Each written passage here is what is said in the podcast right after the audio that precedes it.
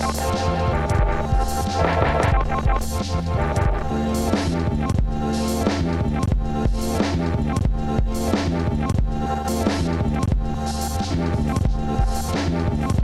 back.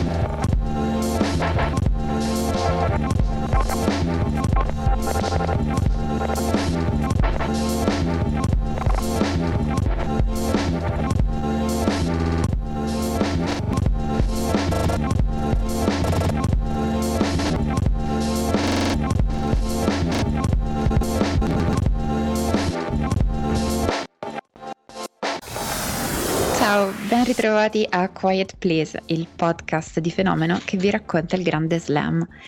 Metà quarti di finale degli US Open 2022. Il tabellone maschile avrà un nuovo vincitore slam, quello femminile chissà. Serena Williams non è più una tennista e non si sa chi sarà il numero uno del mondo la prossima settimana e noi intanto registriamo con la difficilissima consapevolezza del fatto che stanotte si gioca quella che, almeno per certi versi, sarà comunque una delle partite più importanti del torneo, Sinner Alcaraz. Comunque, l'esperienza di distruggere i propri bioritmi per guardare le partite è più bella condivisa, quindi grazie che state seguendo questo torneo insieme a noi da Tiziana Scalabrini e Emanuele Attoro. Torneo che sta andando oltre ogni aspettativa, cioè ci aspettavamo un torneo effettivamente sorprendente, torneo mm, che avrebbe anche aperto secondo me un po' un nuovo capitolo nel tennis perché eh, ci si aspettava insomma un torneo in cui le nuove generazioni avrebbero avuto grande spazio, però devo dire che eh, una semifinale Kyrgios Berrettini va oltre le mie aspettative, cioè sono è una partita che sognavo di cioè non pensavo mai che nella mia vita avrei visto una semifinale Kyrgios Berrettini. Infatti la cosa più sorprendente in realtà è il, questa strategia che tu hai attuato da grande avanguardista quale sei, cioè di legare il tuo nome al futuro vincitore degli US Open attuando tutta una strategia al contrario, quindi tirandogliela al contrario e chiaramente sei un precursore, un genio in questo. Non, non so a chi, a chi, ti stai riferendo, a, al Caraz. Mi sto riferendo al russo che non ti aspetti. al russo di, di tutti i russi che a un certo punto c'erano, tipo tra il terzo e il quarto round, erano diversi, c'era Kudermetova, c'era sacco di persone molto credibili, il numero uno del mondo, Medvedev per esempio. Ma adesso ce n'è uno solo, ce n'è uno solo. Eh, ma ehm, diciamo non il peggior russo che abbiamo visto giocare a tennis, assolutamente no. Di certo il più dimenticabile. Chi è il certo quello più anonimo, il peggiore forse No, non lo so, non lo so. Effettivamente ci dovrei pensare. Ci dovrei pensare molto. Cioè, comunque sono tanti i tennisti russi nella storia. Confesso. Vero, vero, sono tanti, hai ragione. E, tra l'altro okay. mi sembrano tutti forti adesso che ci penso. Stavo pensando tipo Tursunov, ma Tursunov era, era fortissimo. Non ricordo neanche in realtà se era effettivamente russo. Ehm, sì. Sì, Tursunov era molto forte in realtà. Assolutamente sì. E, ehm, e... Ed era molto, molto divertente da vedere giocare. Davidenko, per esempio, che è un tennista che è stato anche molto criticato per la sua noia. Invece era un tennista figo, secondo me. Ah, molto bello, tennista tutto di ritmo, tutto di accelerazioni, palle colpite in anticipo, completezza assoluta nei fondamentali dritto e rovescio. Un bellissimo tennista. Poi c'è Kashanov, che insomma è un tennista che personalmente non avevo mai visto vincere una partita fino a questo torneo. Allora, eh, questo hate speech, questo sfogo all'inizio è molto bello perché è qualcosa che evidentemente doveva uscire fuori e quindi è sano, è giusto. E però è... hai, hai confessato, non hai mai visto vincere. Invece adesso dovresti fare tipo l'esercizio di capire come ha fatto Davidenko ad... Scusami, no Davidenko, ho fatto Casano. Stavo pensando a Davidenko, grazie mi hai fatto ricordare di lui. Cioè, è vero che è un bel giocatore e non ho, diciamo, formato nella mia testa il ricordo del momento in cui si è ritirato cioè, tipo a un certo punto non c'era più e, e mi sono resa conto che mi dispiace. Mm, sì. Quindi vabbè, ok, adesso dovremmo riflettere su come ha fatto Caciano ad arrivare alla semifinale degli US Open. Non lo so, Tiziana, dimmelo te. Io non so che dire. Cioè, tu hai una teoria su questo? Allora, io penso che sia un ottimo tennista e intanto cominciamo da lontano, cominciamo non da lui, ridefiniamo il concetto di noia. In realtà sarebbe onesto ammettere che ci sono state diverse partite noiose fino a qua e, e non solo per colpa di Caciano, anzi. Mm, chi poteva essere al suo posto invece non c'è è Berrettini che ha fatto l'ultima partita non noiosa perché talmente disastrosa che era quasi affascinante vedere quanto puoi arrivare a giocare male quando ormai sei già ai quarti. Però le sue partite precedenti, magari ad eccezione di quella con Marre, sono state noiosissime. Sbaglio? No, no, non sbagli, assolutamente. Ma guarda, su questo discorso che stai facendo su Casciano e la noia, io voglio subito smarcarmi tornando seri per un attimo, non, io non penso che Kacianov sia un tennista particolarmente noioso. È un tennista che ha avuto un grande esploit eh, a Parigi ormai quattro anni fa, che prometteva effettivamente una carriera da top 10, perché è un tennista molto contemporaneo, cioè che nel bene o nel male incarna un po' un modo standard con cui si gioca a tennis oggi, cioè un grandissimo servizio, un grandissimo dritto e nessun particolare punto debole. Un gioco alla fine molto anche abbastanza regolare. E dopo quel torneo in realtà ha avuto una carriera molto mediocre. Cioè, per me Kashanov è dimenticabile non tanto per il suo stile di gioco, che è effettivamente un po' dimenticabile, nel senso no? è un po' senza picchi. Uh, però soprattutto perché in carriera non ha mai avuto oltre quel torneo un momento, un, un altro grande torneo, un altro torneo in cui dicessi, potessi dire questo giocatore promette qualcosa in più, è proprio la medietà assoluta è stato, fino a questo torneo che effettivamente sta ribaltando tutto quello che sto dicendo adesso.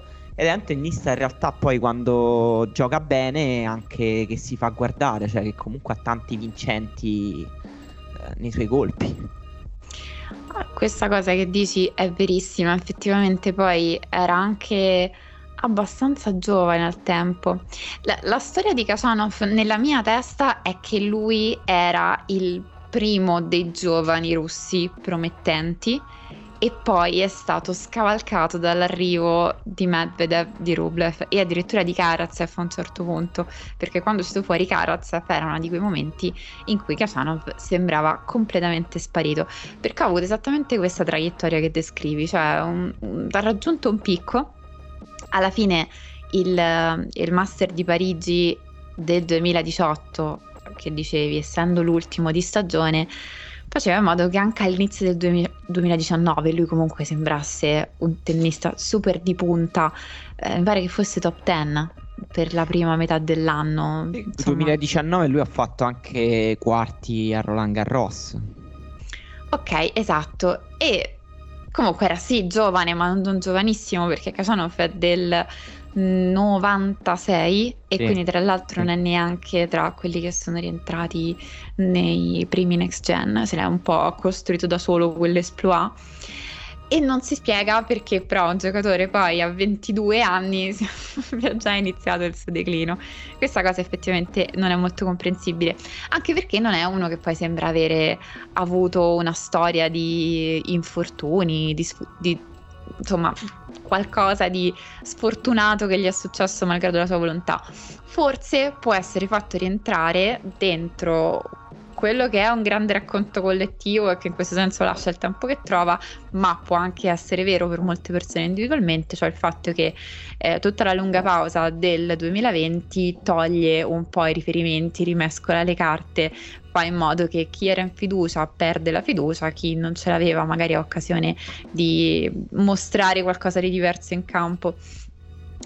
E... Tra l'altro lui medaglia d'argento alle Olimpiadi, ai Giochi Olimpici di Tokyo pure in un torneo molto strano come il torneo olimpico, aveva dato qualche segno di vita Uh, nella preparazione agli Australian Open aveva fatto finale in forzata Adelaide in uno dei tornei preparatori, perdendo con Monfils. Però, no, il fatto è che a me stanno antipatici i tennisti da cui non. Che, che sai che non ti possono sorprendere. Cioè, che sai che faranno il loro finché non arrivano a un punto in cui smettono pure di fare il loro.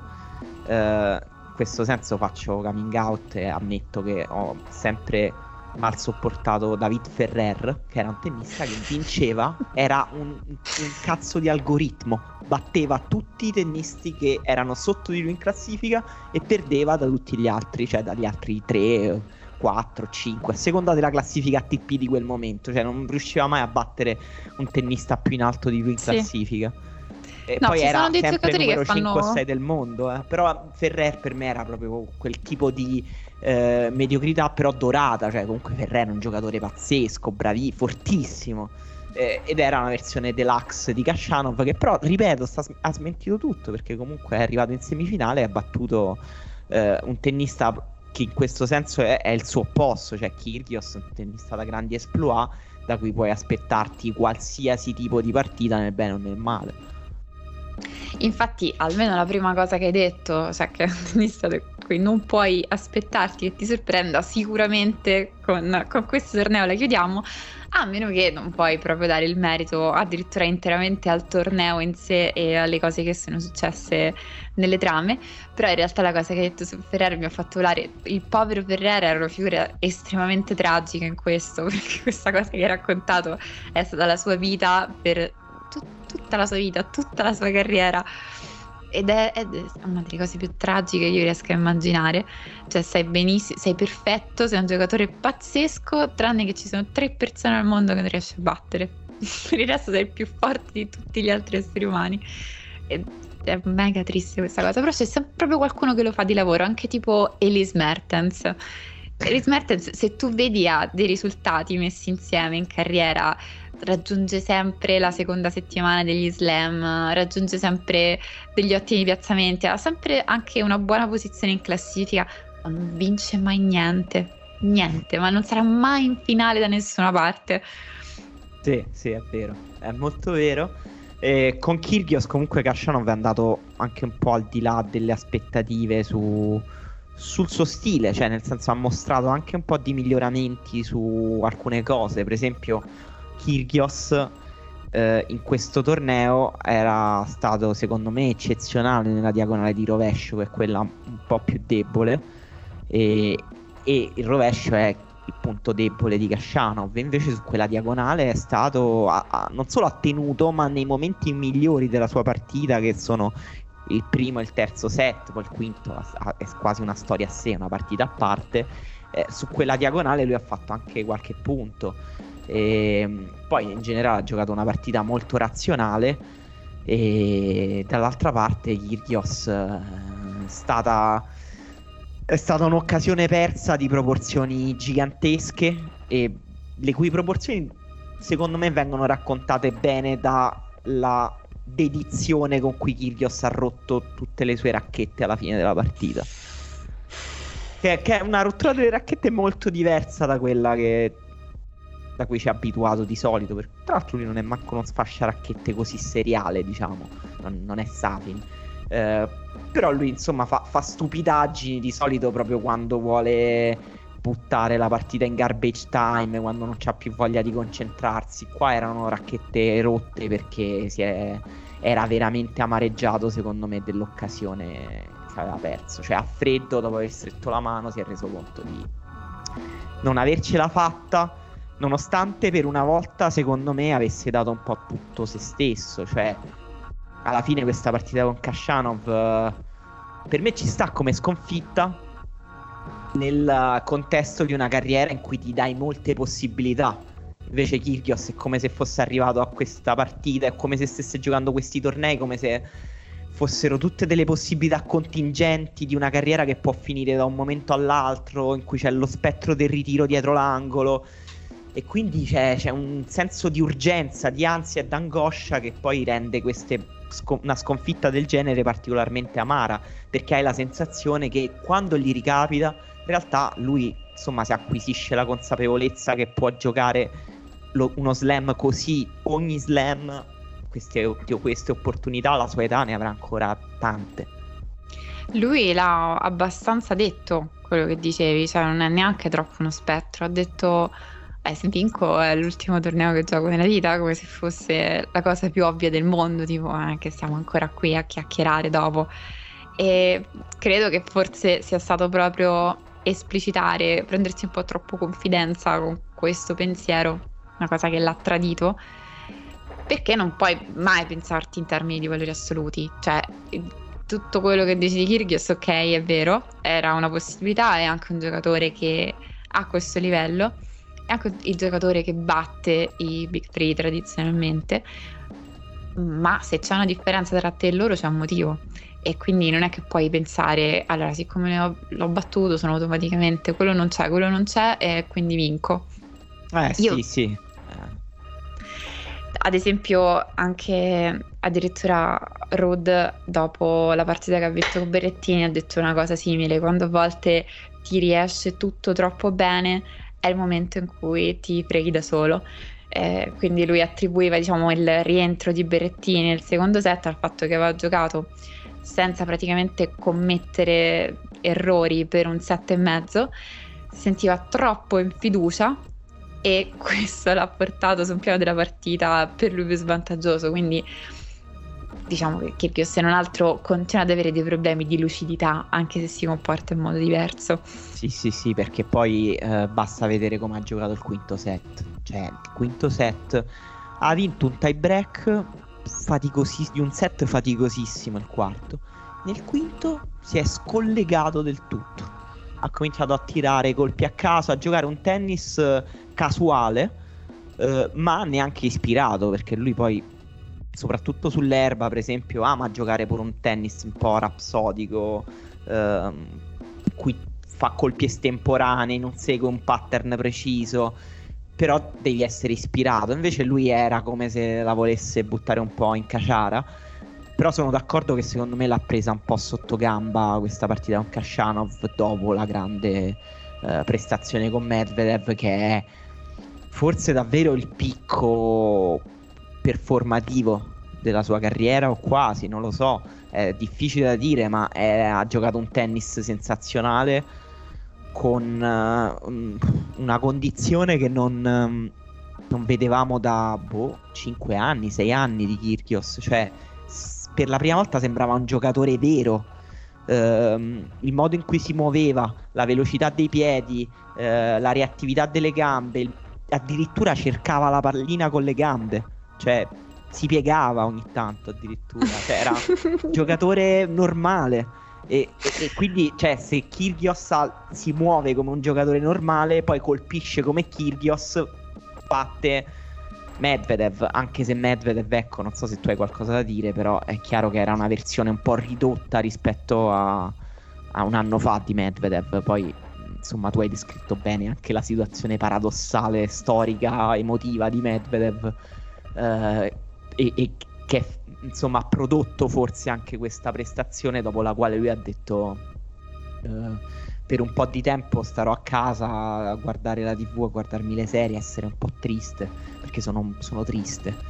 Eh, però Kyrgios l'ha, l'ha schiantata, cioè ha giocato una partita di un livello eccellente. Eh, e sì. dopo quella eh, effettivamente era difficile immaginare che potesse perdere con Casciano. Scusa. Eh. Eh, lo so, eh no, certo, però infatti Kyrgios si frega perché nella partita con Medvedev è molto più motivato. E io devo cercare di fare uno sforzo per separare il tennis dalla storia di Medvedev perché è troppo non lo so, devo cercare di limitare il coinvolgimento emotivo dentro questa cosa perché la sua storia personale infatti continua ad assumere dei toni da racconto di Gogol. E volevo portare però che è un bello sfondo quello che lui ha detto dopo la partita che ha detto vabbè sì eh, Kyrgios ha giocato bene è stato praticamente perfetto fino al terzo set. E io poi non mi sentivo tanto bene fisicamente oggi non sto benissimo. Questa frase mi fa sentire male. Sto male almeno una volta all'anno sempre durante lo swing negli Stati Uniti, perché l'aria condizionata da queste parti è una cosa folle. L'anno scorso è successo a Cincinnati, quest'anno qui. E eh. secondo me questa frase è proprio, tipo me la voglio tenere come cartolina di questo US Open, dal numero uno russo con tutto questo contesto che non ho fatto giocare, mentre c'è la crisi energetica in tutto il mondo, bisogna non accendere l'aria condizionata, noi non potremo accendere i riscaldamenti quest'inverno, si parla solo di prezzo del gas, lui negli Stati Uniti... Scusa, si parla cioè, solo di cottura volo. della pasta. volo, non so, è tutto stupendo. Ehm... No, è, è, vero. Poi, tra l'altro, Kyrgios, eh, cioè, scusa, Medvedev ha detto che Kyrgios ha giocato a un livello da Big 3. E questo so, è il tipo di cose che poi, fa, secondo me, fa intossica il cervello di Kyrgios. Vero. Ehm, poi, sì, è vero, quella cosa che ha detto sul ritiro è veramente strana. Sembra proprio. Non lo so, che ha fatto questo torneo in cui una partita con Bonzi si è lamentato di, eh, che le persone fumassero marijuana. Diceva: Non credevo che la finale di Wimbledon mi avrebbe reso un, cal- un, tennista così professionale. Poi va in conferenza e vuole fare di nuovo la posa da rockstar che vince l'US Open e poi si ritira al picco della carriera. È un po' sempre un po' in contraddizione, è sempre stato così, sempre lo sarà. Però ecco, speriamo che mantenga il fuoco che che, che, che, ha mostrato in questi US Open che eh, io non so Kyrgios quanto si sta allenando, però quel che è sicuro è che si sta allenando, cosa che prima non eravamo proprio sicuri di poter dire. E, ehm, Beh, quello che dice è che gli piace giocare il doppio con Kokkinakis perché fa da allenamento senza fargli fare degli allenamenti noiosi. Vabbè, queste sono le cose che diceva McEnroe nel tennis di 50 anni fa, scusa. Infatti potrebbe essere chiaramente uno dei suoi McEnroe non si allenava, McEnroe diceva io gioco il doppio perché così almeno non mi alleno.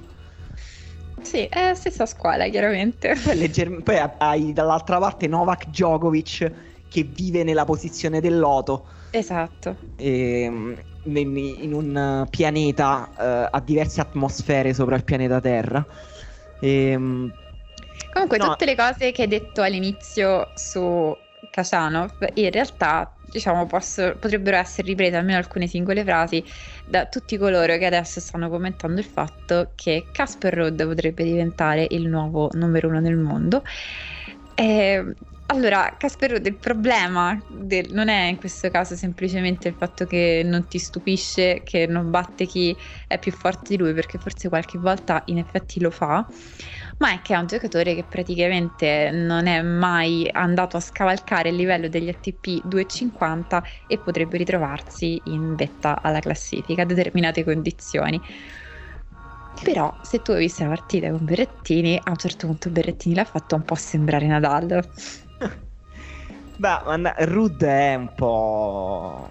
Lo diciamo da un po' in realtà che, che, che Rud è è un po' sottovalutato, eh, un po' da tutti secondo me, anche da giocatori del, del circuito stesso forse. Mm, ricordo benissimo i rent di Kyrgios contro Rud su Twitter quando lo prendeva per il culo perché Rud faceva solo punti sulla terra. Eh. Sono un po' cambiate le cose. Uh, sta avendo un'evoluzione. Non ricordo chi. E chiedo scusa alla persona. Ho origliato questa opinione da qualche parte che faceva un parallelo tra la carriera di Rud e quella di TM che secondo me è interessante perché anche Rud come TM è eh, nato come specialista della terra però poi eh, sta eh, costruendo la sua carriera eh, con successi sorprendenti fuori eh, dalla terra eh, secondo me il primo punto sorprendente di Rud che secondo me ha stupito un po' tutti tutti intendo il pubblico i eh, e gli altri giocatori e secondo me anche un po' se stesso eh, sono le ATP Finals di Torino di quest'anno dove si giocava eh, su una superficie impazzita molto veloce per questi anni Rudd è entrato da, dopo l'infortunio di Berrettini mm. e ha giocato un gran torneo eh, in una superficie teoricamente per lui molto avversa e Rud alla fine secondo me ci ricorda che nel tennis se hai delle grandi gambe, anche nel tennis di oggi puoi fare grandi risultati. Poi non voglio ridurre tutto a questo ovviamente, però è un giocatore per certi versi controculturale oggi Rud. Eh. In realtà io stavo per dire il contrario, cioè che tutte le ultime partite che ho visto, almeno i giocatori che sono arrivati qui, sono proprio giocatori spaventosamente in forma, in, ad un livello disturbante da guardare.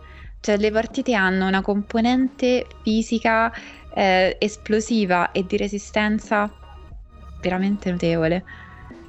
Eh, beh, sì, e Rud comunque nella partita contro Berrettini volava. Eh, sì. Ehm, e secondo me eh, ehm, anche Alcaraz ha mostrato quel tipo di ehm, talento atletico, cioè delle persone che hanno un fisico un po' più normale, un po' più leggero eh, degli altri e che si muovono a una velocità diversa. Uh, Rud era ingiocabile, cioè l'hai accennato anche tu contro Berrettini, era in forma da PlayStation, non sbagliava assolutamente nulla. Uh, intendo né come colpi esecuzioni, ma anche come scelte, era assolutamente perfetto sempre. Quando c'era breakpoint era una macchina. Uh, c'è stato un momento secondo, dall'inizio del secondo set in cui ha fatto il break, credo al secondo turno di servizio di Berrettini, se ricordo bene, giocando mangiandosi quel break con una voracità pazzesca, ha sbranato berrettini di, di, di passanti a rete mostruosi. Eh, seconda, pa- seconda, palla di berrettini su mh, mm, palla break va a rispondere o- oltre i tabelloni, qua, ver- veramente alla TM. Qua, mm, cioè, sì. stava, cioè, se gli, gli, allungavano il campo di altri 10 metri, forse faceva altri 10 metri indietro. e ha tirato da praticamente Brooklyn, un passante incredibile in risposta. Poi, è vero, eh... poi mi ha fatto ridere perché ha commentato, eh, no, questo campo è molto grande, mi aiuta, pausa. In effetti è il campo più grande del mondo, riflettendo dove altro posso andare così lontano. E lo usa tutto, lo usa tutto, tutto è pazzesco. E, ehm, poi non so tu quanti demeriti di Berrettini hai visto, qua, come hai visto Berrettini, perché Berrettini dopo la partita era traumatizzato. Era distrutto. Ha parlato come se fosse stato rapito dagli alieni. Ha detto: sì. eh, È successo qualcosa in campo. Oggi non so cosa, però devo capirlo. Adesso è troppo presto, però è successo qualcosa.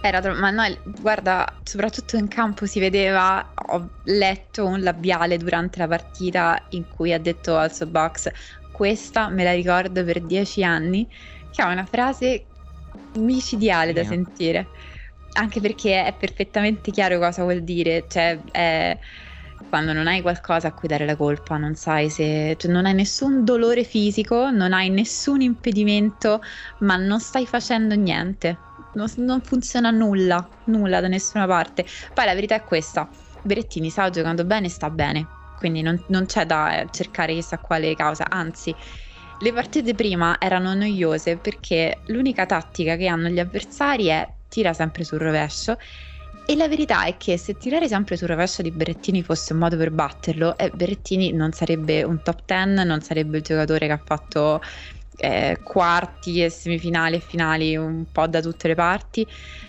Quindi non, Berrettini vince benissimo pure se tiri sul suo rovescio perché il suo rovescio è migliorato e perché ha infinite modalità per rispondere, per reagire. Quindi proprio eh, quando percepisci semplicemente la tua mano, la tua racchetta, la palla non stanno collaborando, hanno deciso che non, non, otterranno i risultati che ti hanno proposto altre volte. A me si, sembra che Berrettini non abbia giocato bene nel torneo. Uh, ha giocato uh, con, la sua, con, la sua, solida, solita solidità, cioè con uh, il livello medio altissimo da campione che ha con dei colpi da campione, con uh, la capacità di concentrarsi nei momenti decisivi. Uh, in alcuni momenti ha anche giocato un tennis brillante, però in momenti molto stretti. Secondo me Berrettini è un tennista che ha bisogno invece di stare al 100% di testa, di gambe, di braccia e deve giocare un tennis brillante, almeno per battere i top 10 e Rudd era un top 10 cioè, l- la cosa che Berrettini non batte i top 10 è, è un uh, leitmotiv un po' ripetuto un po' troppo spesso. Però è vero che lui deve essere, secondo me, molto in forma per batterli, soprattutto su cemento. Cioè, deve giocare un tennis molto veloce, molto rapido, con tanti vincenti e con uh, tanti colpi che funzionano a inizio scambio, la risposta, il servizio, il dritto, che sono tre colpi che semplicemente non hanno funzionato, secondo me, quasi per tutto il torneo. E già contro Fochigna, ehm, comunque mm. non riusciva a rompere il muro di un giocatore che si muove molto bene in campo. E vedendo quella partita, sapendo che Rud è tipo una versione iper deluxe di Fochigna, diciamo, forse è il momento che Berrettini esce. Eh, in effetti è, è, andata così, anche se ovviamente molto peggio di quanto ci aspettavamo, perché ha avuto un'emorragia di game a inizio partita. Credo abbia fatto due dei primi 13 game. E poi a, quando ha provato a rimettere in sesto la partita, lui era troppo, troppo fuori. Proprio, no. Però non, è, non era brillante. Quando non sei brillante, se Berrettini ti fa impelagare in, in, un tennis più lento, più lungo, più cerebrale, meno istintivo. Eh, con Rud è difficile che ne esci vincitore. Mm, no, è vero. Eh, forse, forse un modo per sintetizzare questa cosa è come se ci fosse stata della fatica sottostante proprio, cioè, quando sei stanco all'inizio di un torneo, non per una singola partita ma proprio un po' di fatica arretrata che viene da altre cose che non ti fa effettivamente, come dici tu, essere al 100% in tutto quello che fai. E, invece tra i giocatori che prima dicevi esplosivi hai nominato Alcaraz e per me c'è un momento che racconta questa cosa che è la partita che Alcaraz ha fatto con Brooksby che effettivamente stavo aspettando perché venivamo dal capire se Brooksby poteva fare impazzire Alcaraz o meno. Ed effettivamente Brooksby faceva delle cose che facevano, davano fastidissimo anche al Carazzo, cioè quelle cose che non capisci dove devi andare a colpire la palla, ti fa arrivare tardi, eh, è, è, abbastanza imprevedibile proprio il punto dell'impatto e la rotazione della palla perché fa delle cose che fa solo lui, però il Carazzo a un certo punto si è accorto che stava tipo giocando male con Brooksby, che stava perdendo dei game, a volte perdeva, non so, tre game consecutivi, e si è tipo messo a ridere in campo e poi ha vinto. Eh, mentalmente è di un altro pianeta Alcaraz. Cioè la partita con Cilic, partita incredibile, bellissima, bellissima e, e devo dire che mi dispiace molto che questa mh, tardiva rinascita di Cilic non stia venendo premiata da una grande vittoria, da un grande esploit in uno slam o anche da un mille vinto, perché sta giocando a, comunque a un livello spettacolare. Cilic anche con Alcaraz ha giocato un tennis splendido. E a un certo punto sembrava anche ben avviato verso la vittoria, ma il modo in cui Alcaraz resiste è, è straordinario. Anche quando viene un po' fammi usare un'espressione proprio brutta in italiano, viene giocato sopra dagli avversari e, cioè lui sta lì e, e, aspetta il momento per farla girare. Intanto è entrata una moto nella tua stanza, credo. Eh sì, è successo. Chiedo scusa. E, e, e, partita piena di punti spettacolari perché poi Alcaraz ha un'attitudine a fare punti spettacolari che lo rende speciale e secondo me alla fine non è un caso che lui stia uh, giochi particolarmente bene agli US Open. Uh, che sono per... il suo. Sì, perché c'è il clima incandescente e, e le persone lo, lo, amano e lui lo sente e secondo me lo riesce a trasmettere molto bene il suo tennis. C'è una bellissima energia quando lui è in campo. Poi c'è pure da dire che eh, qualsiasi eh, giocatore che giochi contro tennisti... Ehm, balcanici o ex URSS viene tifato profondamente, cioè il modo in cui è stato non tifato Kashanov contro Kyrgios è, è pazzesco. Agli US Open davvero devi essere forse Satana per non essere tifato contro un giocatore russo. Mamma mia, dillo a Sabalenka che ha giocato con Collins. Eh, era, era qualcosa di gelido e a un certo punto però Sabalenka che ha fatto obiettivamente con Collins la sua miglior partita sta, ha cominciato a esigere gli applausi del pubblico cioè li faceva col gesto con le braccia incitandoli e finché non ha ottenuto quello, quello che voleva, poi gli ha fatto ok e poi ha smesso. Sabalenka che è ancora nel tabellone del torneo. Io prima ti volevo chiedere, quindi Alcaraz, eh, Cilic è stata la tua partita preferita fin qui nel torneo maschile? Eh, oddio, difficile, difficile da dire. Ehm, sai, se, mi è piaciuto anche Rublov Norri, devo dire. Ehm, cioè, a me, quando un tennista domina l'altro giocando un tennis eh, strepitoso, comunque mi piace. Cioè, non, diciamo, nella versione non agonistica mi è piaciuta Rublev eh, Norri. Eh, se no, sì, forse prendo Cilic eh, Alcaraz. Allora, invece devo assolutamente pagare il mio tributo alla gioia che mi ha dato Shapovalov Rublev, che secondo me è stata una partita di, che ti dà proprio quel piacere guardarla, lo stesso che si racconta del grandissimo spettacolo delle finali tra Nadal e Djokovic. Io credo che abbiano fatto proprio in generale forse una delle partite più belle dell'anno. E io, se, se, qualcuno almeno la parte finale, se si può recuperare, è troppo bella. Shapovalov è stato il miglior Shapovalov che si sia visto di sicuro, su questo non ho dubbi, negli ultimi due anni. Ha giocato ad un livello che sembrava dimenticato, anche lui sembrava uno di quelli che stesse eh, rassegnandosi ad un declino. Invece era letteralmente un'ira di Dio, ma magica e sublime. E non aveva tipo mai i piedi per terra perché lui vola quando colpisce la palla. E tirava ad un'intensità, con una precisione, con una creatività stupende.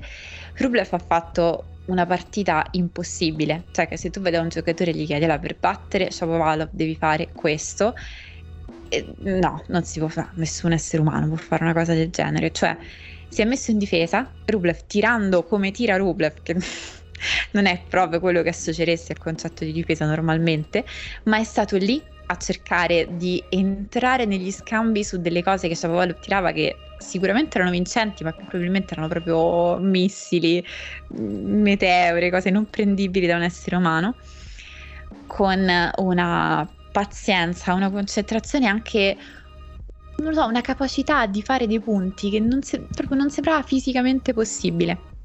Hanno fatto una partita spettacolare, non c'era mai in nessun momento qualcuno che la stesse gestendo davvero, cioè quando senti che l'inerzia di una partita sia nelle mani di un giocatore. Sono arrivati al quinto e, ed era sempre di un millimetro, cioè proprio vasi comunicanti che nel giro di due game poteva cambiare tutto la meritavano tutte e due obiettivamente, cioè questa è la cosa, la, la, meritavano completamente tutte e due, hanno fatto una partita che poteva essere una finale, valeva una finale e secondo me Rublev è stato così in partita con Norri perché veniva da questo, cioè mm. hai battuto il, il, giocatore che in una giornata che era impossibile da battere. Sì, sì, sì, no è vero, è vero. E, um, adesso speriamo che, agli, che, per gli americani non ci sia questa vittoria dell'Unione Sovietica con una finale Rublov-Kashanov. Uh, Rublev giocherà con, con Tiafo che ha eliminato Nadal e ha giocato una partita pazzesca. E anche se Nadal lo sappiamo non, non, non sta bene, cioè non stava bene lui ha detto che si sentiva molto bene all'inizio del torneo e poi ha via via perso condizione. Eh, non è arrivato, ha giocato poche partite, non è arrivato nelle condizioni mh, mm, perfette a questo torneo. E, e, comunque è umano anche lui. Però eh, Tiafo ha dato a Nadal la prima sconfitta in una slam quest'anno. E comunque siamo agli US Open, quindi siamo all'ultimo slam dell'anno. Questo è, è abbastanza vero. impressionante. Sì. Ehm, quindi Tiafo Rublev che appunto si giocherà dopo che eh, ci starete ascoltando. Ehm, sarà una partita assolutamente bella da vedere perché tutti e due i tennisti ehm, meritano questa, secondo me, questa semifinale. Chiunque arriverà sarà super divertente da guardare. E l'altra partita è Sinner Alcaraz. Vabbè, eh, che dire? Eh... Che dire? no, secondo me forse sarebbe giusto non dire niente, è un'opzione.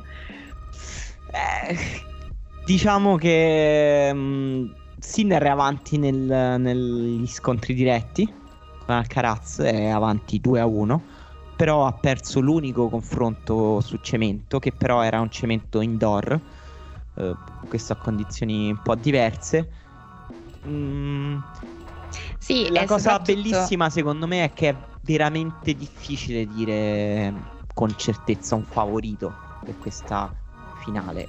Certo, non per Ce i bookmakers, non per i bookmakers che danno Alcaraz strafavorito come se dovesse giocare eh, contro eh, Tursunov oggi. Allora, la cosa che è successa quando hanno giocato su cemento l'anno scorso è che Sinner aveva un sacco di cose in, che pesavano in quel momento. Si stava giocando la top 10, si stava giocando l'accesso alle finals per la prima volta e probabilmente quindi c'era un ruolo sulla pressione. In questo caso sicuramente ha molte più pressioni Alcaraz perché Alcaraz se raggiunge la finale, se non sbaglio, può anche perdere, ma a meno che non perda da Rud diventerà numero uno del mondo. Quindi direi sarebbe tipo il numero uno più giovane da non lo so, sempre da Iwit. Insomma, da una quantità spaventosa di tempo e, e, quindi decisamente molte più pressioni sul suo conto. Quindi questo è soltanto un retroscena. Dire che è una partita aperta e che è bella da vedere mi sembra abbastanza inutile.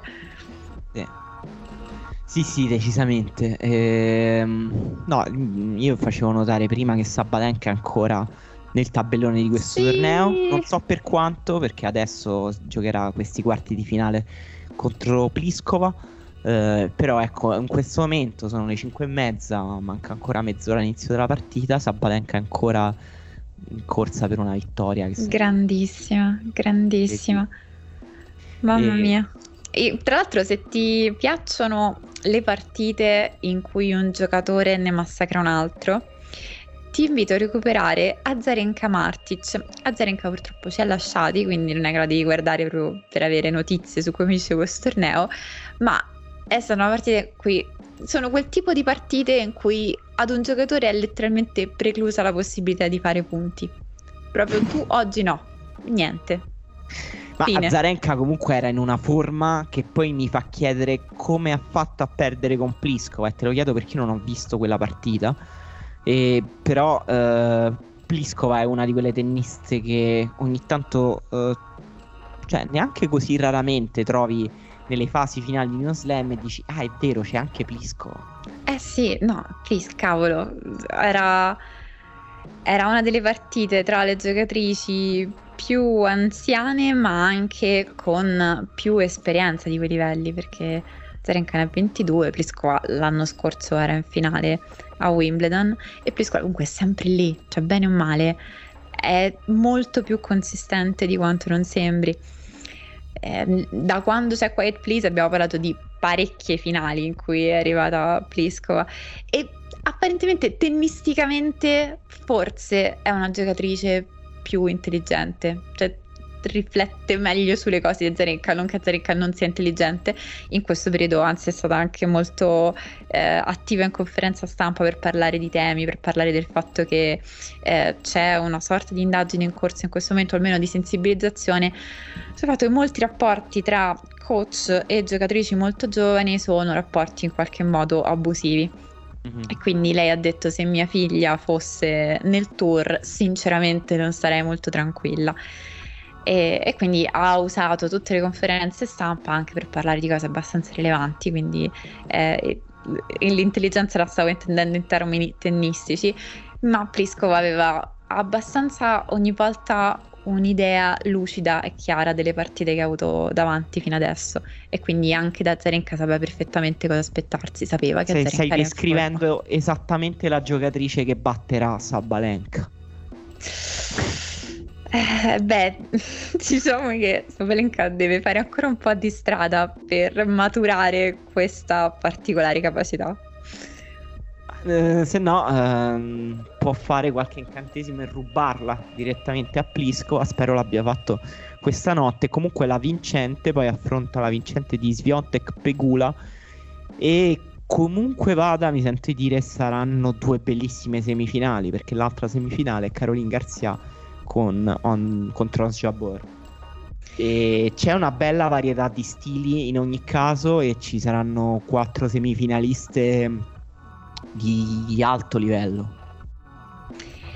Eh, ti chiedo di nuovo, tua partita preferita fino a qua?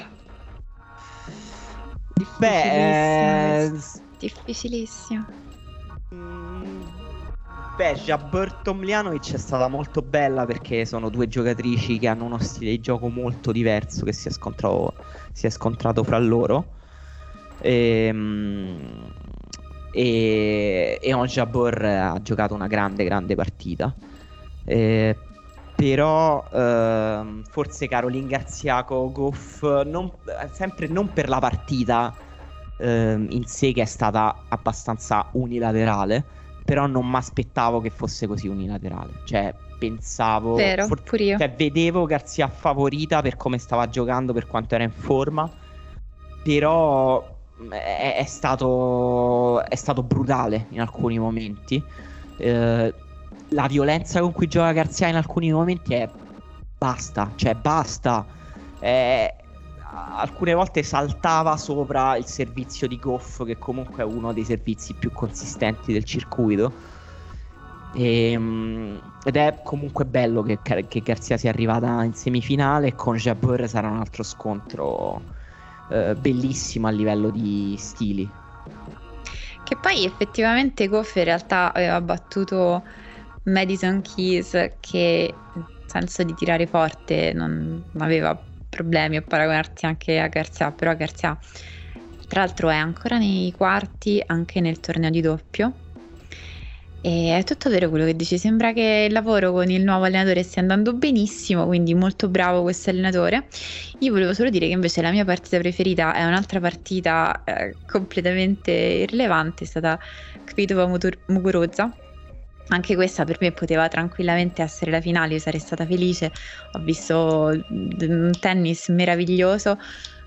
Una delle migliori partite di Muguruza, in entrambi i casi, come quella di Shapovalov Rublev prima, quello che perde comunque ha fatto la miglior prestazione sicuramente dell'ultimo anno anche per Muguruza. C'era, um, è entrata nella modalità lotta che le ha fatto vincere gli slam che ha vinto e qui dove è stata semplicemente pazzesca. E ha fatto, poi la, la cosa mi è piaciuta anche simbolicamente, perché è stata, credo, il giorno dopo dell'ultima partita di Serena. Quindi l'idea che Serena non sia più nel tennis, in qualche modo che tutto il tennis sia cambiato, perché non ci sarà più Serena. E qui dove ha proprio preso il ruolo di vi faccio vedere cosa vuol dire stare in campo e lottare ogni volta andava spesso in difficoltà perché Muguruza stava giocando benissimo lei urlava tutta la sua anima quando riusciva a fare punto e anche quel pizzico di combinazione tra sofferenza fisica, mancanza di fiato, di, cioè quando hai quello stile di gioco, quando metti così tanto peso sulla palla, di piatto a 3000 all'ora in tutti gli angoli, fai oggettivamente fatica e rigiocare il punto dopo e continuare a rischiare perché davvero ti è proprio gettato il cuore oltre l'ostacolo. È stata una partita meravigliosa. Sì, sai qual è la crudeltà del tennis però? Che poi vinci una partita così e poi magari ne esci un po' rotto, ti fanno male le ossa, ti fanno male i muscoli, ti fa male tutto. Scendi in campo eh, negli ottavi di finale contro una persona estremamente ricca, tra l'altro, cioè Jessica Pegula, e quella ti batte in due set, tu fai 5 game e ehm, tu pensi magari di essere una giocatrice migliore di Jessica Pegula, eh, non più ricca ma sicuramente migliore, e invece Pegula ti batte. E ehm, in questo... Um... Farei un po' fatica a riconoscere in questo momento in maniera obiettiva i meriti di Pegula, no, non penso che riuscirei a farlo, quindi non, non cambiamo In realtà argomento. io volevo sollecitarti proprio su questo argomento, perché Pegula no, è un'altra no. che che sta lì e dici ma com'è possibile? Eh, adesso giocherà con Iga Sviontek.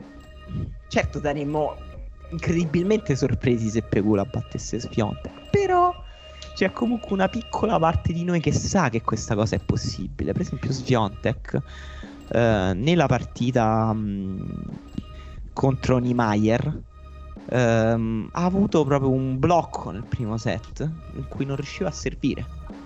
Eh, poi ne è sì. venuto a capo. Ha vinto il secondo set 6-4. Nel terzo set, grande. il terzo set credo sia durato 7-8 minuti.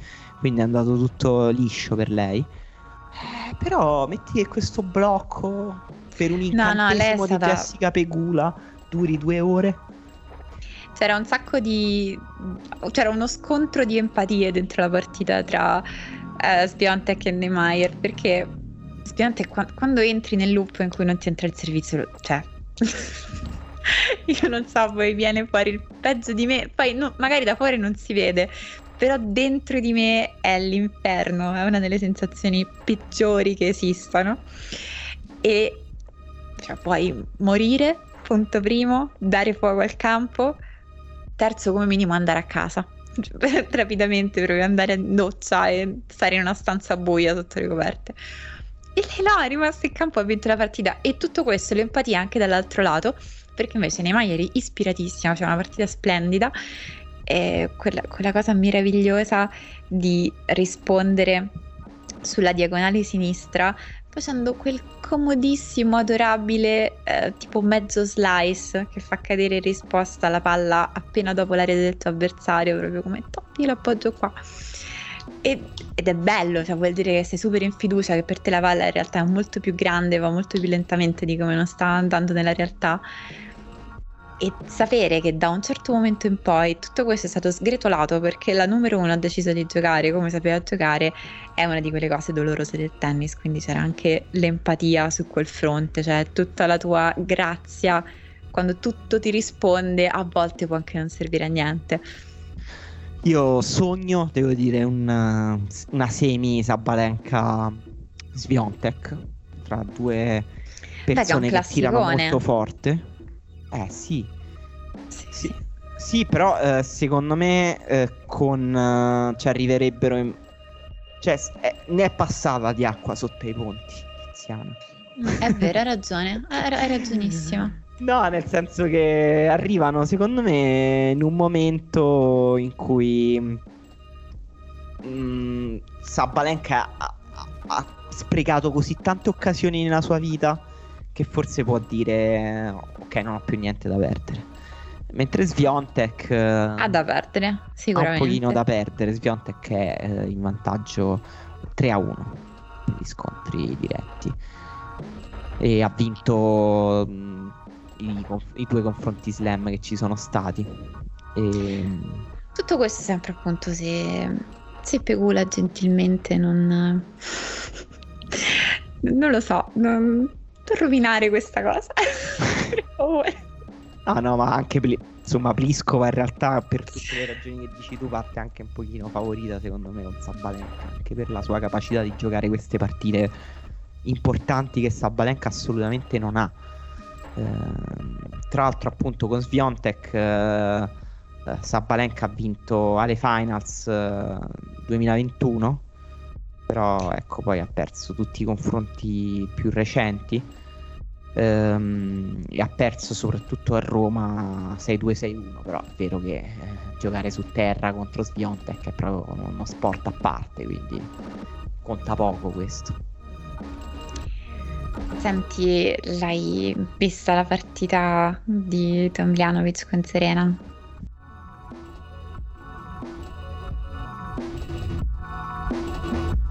Era andata, scusa, era andata via la linea per un attimo, credo. Eh, ok. Sì, certo che l'ho vista la partita di, di Tomljanovic con Serena.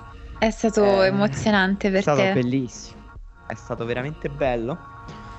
E tra l'altro il giorno dopo sono andato a giocare a tennis. E... L'hai fatto pensando a Serena? No, in realtà no, zero. Però eh, dopo, avevamo finito la nostra ora, è arrivato un ragazzo al campo uh, vestito con uh, dei pantaloncini jeans, senza racchetta, niente, e mi ha detto scusate, posso fare due scambi perché si è ritirata Serena, sono ancora triste e vorrei celebrarla. È successo quindi, davvero? Sì, giuro. E quindi niente, ho, abbiamo fatto un po' di palleggi con questo ragazzo che era molto triste per, per l'addio di Serena e molto provato dalla, dalla partita con Tomljanovic. Ma hai raccontato una cosa bellissima. Sì, sì. Cioè, l'amore universale che unisce, cioè il tennis come amore che unisce le persone. Sì, molto bello. No, eh, vabbè, questa ti giuro sono sconvolta, è troppo bello. Per te com'è stato? Eh, non ho, cioè, da, non so, ti pagherei per avere un ricordo bello come quello che hai appena descritto. Proprio sarebbe una cosa che ricorderei per tutta la vita. No, nulla di così sensazionale. Ho visto la partita, eh, però non lo so, in qualche modo mm, dentro di me l'elaborazione del ritiro di Serena in qualche modo era già avviata. Cioè era un po' di tempo che mi stavo facendo delle domande, non tanto su Serena in sé, ma proprio su eh, il tennis come è stato con Serena e come sarà dopo. Cioè che cosa vuol dire davvero il fatto che le lasci perché poi la verità vera è che lei come personaggio eh, e quella partita stessa per me hanno sempre avuto un solo singolo filtro di distanza nella mia esperienza personale di Serena, il fatto che io sono una persona estremamente introversa e lei è l'apice estremo dello spettro dell'estroversione. E quindi tutto quello, tutto il suo modo di manifestare emozioni è sempre stato ovviamente serena, è sempre stato parte della ragione per cui lei ha vinto tutto quello che ha vinto e quindi è, è punto e basta, non può essere discusso, ma il modo in cui è arrivata a celebrare questa cosa nel suo torneo di casa, nello stadio più grande del mondo, eh, in una notte piena di luci con un vestito coperto di diamanti. Io, io, non è a quello che attribuisco il riguardo di Serena, cioè per me non ha valore per quello, perché quella è probabilmente l'ultima cosa che io avrei fatto al mondo. Ovviamente anche tutto il resto della sua vita, cioè non, non c'è alcun giudizio in questo. Eh, anche una grande cosa che è, è, saggio che ti trasmette Serena è che un introverso può avere il massimo del rispetto per un estroverso e anche amarlo, riconoscendone la diversità. Comunque ecco, la celebrazione io percepivo l'emozione delle altre persone e l'ho trovata molto bella. E quello è il ricordo che deve essere visivo di quanto Serena ha cambiato tutto. Però per il tennis in sé, cioè io ho dentro la testa talmente tante sue partite, eh, talmente io l'ho vista giocare un tennis perfetto. E, e, far giocare un tennis alle sue avversarie che è stato il miglior tennis che quelle avversarie hanno giocato in tutta la sua vita che è molto molto più questo il ricordo centrale poi alla fine che avrò di lei eh sì No, questa cosa dell'estroversione è, è interessante perché poi è un nodo fondamentale della, dell'icona di Serena. Eh, cioè è uno dei motivi per cui la celebriamo, ma è stato soprattutto uno dei motivi per cui per molto tempo lei ha avuto problemi e si è faticato a riconoscere eh, la sua grandezza. Perché chiedo scusa pure agli ascoltatori se dico delle cose banali, però se sei eh, un'atleta nera, in particolare se sei una tennista nera, devi fare meno rumore possibile. Eh, mentre lei certo. non solo giocava in modo incredibile, in modo anzi dominante, e questo dominio che lei imponeva agli avversari nei momenti più fulgidi era insopportabile per molte persone, ma soprattutto era una persona chiassosa nel bene e nel male, nei, nei momenti uh, più felici, nei momenti anche più tristi, è uh, una persona anche teatrale e questo è stato uno dei motivi che sì. ha reso un po' complicata anche la sua figura da digerire in un contesto reazionario, però ecco, poi il, il tempo è passato, la società è cambiata, la sensibilità anche è cambiata, però in questo processo di cambiamento della sensibilità bisogna pure ricordare che che, che, Serena Williams non è stata una parte passiva, anzi è stata una delle attrici fondamentali, secondo me. Oddio, fondamentali forse esagerato, però una delle sicuramente eh, icone più da copertina di questo cambiamento. Vabbè, che poi alla fine forse il tennis rimane un ambiente dove il, il, silenzio è un po' un valore, che poi è la ragione per cui una persona introversa si può trovare bene dentro il tennis. E, però addirittura tra le tante cose, tra i tanti cambiamenti sociali che lei ha imposto, più che accettare come è fatta lei, è accettare che i modi di esprimere le emozioni, i modi, di esprimere il modo in cui sei fatto, la tua natura, spesso entrano in conflitto come ha fatto il mondo intorno e il mondo può diventare molto cattivo quando è così può diventare veramente molto opprimente e questo è in tutti i tipi di spettro, cioè non è soltanto nel modo in cui era serena.